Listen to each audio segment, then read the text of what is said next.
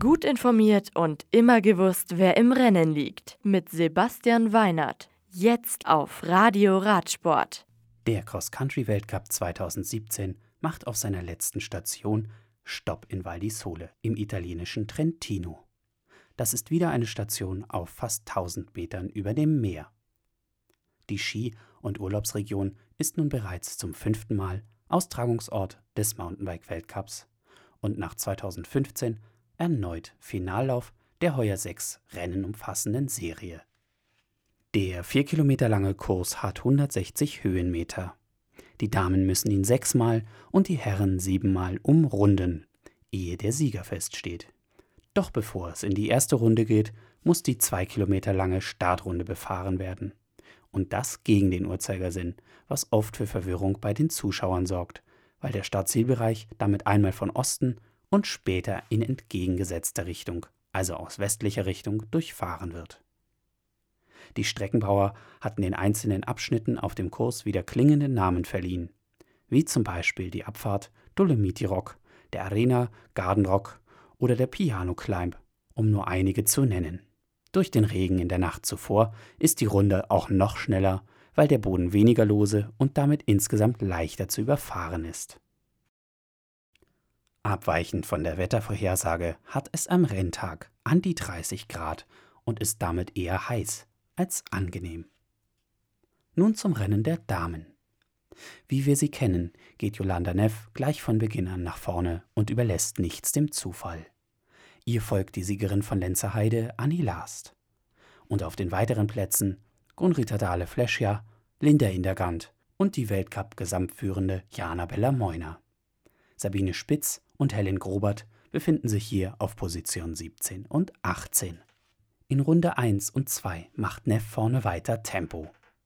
Erst in Runde 3 schließt Bella Moiner zu ihr auf und die beiden übernehmen abwechselnd die Führung. Dahinter kommt eine Vierergruppe um Annika Langwart, Irina Kalentjewa, Maja Vlosowska, Gunrita Dahle Fleschja. Ein paar Sekunden danach Adelheid Morat und Catherine Pendrell. Auf den nächsten Runden wird vorne klar, dass Neff die bessere Abfahrerin ist. Aber Bella Moiner schließt die Lücke immer wieder oder lässt Neff bergab gar nicht erst vor. Doch in der letzten Runde lässt Neff nicht locker und holt sich nach einer eher durchwachsenen Saison einen weiteren Weltcupsieg. Bella Moiner wird Zweite und bekommt den Pokal für den Gesamtweltcupsieg. Rang 3 geht an Maja Vlosowska, 4 Irina Kalentjewa und fünfte Annika Langwart.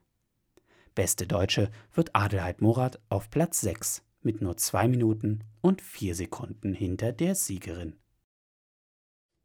Zum Rennen der Herren. Gleich vom Start weg setzt sich Titoan Karott an die Spitze des Feldes. Ihm folgen David Valero, Nino Schurter und Florian Vogel auf den Plätzen. Europameister Vogel geht mit umgedrehter Startnummer 13 ins Rennen und erhofft sich so bessere Beine. Manuel Fumic führt in Runde 2, ehe ihm die Kette herunterfällt, womit für ihn am Ende nur Platz 23 übrig bleibt, obwohl er in einer scheinbar bestechenden Form ist. So drehen auch die Herren ihre Runden und neben Fumic hat auch dessen Teamkollege Enrique Avancini einen Kettenklemmer an selber Stelle, wo Fumic vorher vom Defektteufel heimgesucht wurde.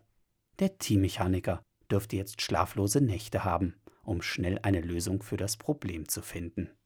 Mit Schurter vorne ist ab Runde 2 Stefan Tempier. Und beide wechseln sich fortan in der Führung ab. Doch keiner traut sich eine Attacke zu.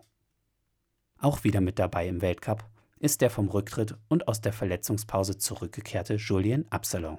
Er wird nach zwischenzeitlicher Position um Rang 10 am Ende Dritter. Er bestätigt so einmal mehr, dass er wohl doch noch nicht zum alten Eisen gehört und vielleicht auch ein Mitanwärter auf den Weltmeistertitel in zwei Wochen sein könnte. In Runde 5 rutscht dann Schurter das Vorderrad in der Slalomabfahrt kurz vor dem Ziel weg und er geht zu Boden. Er ist jedoch schnell wieder auf dem Bike und auch wieder an Tempier dran. Die beiden wechseln sich auf der verbleibenden Distanz weiter in der Führung ab, bis Schurter am letzten Berg das Gas stehen lässt und Tempier distanziert. In der nachfolgenden Abfahrt zum Ziel kommt dieser dann noch bis auf vier Sekunden an Schurter heran.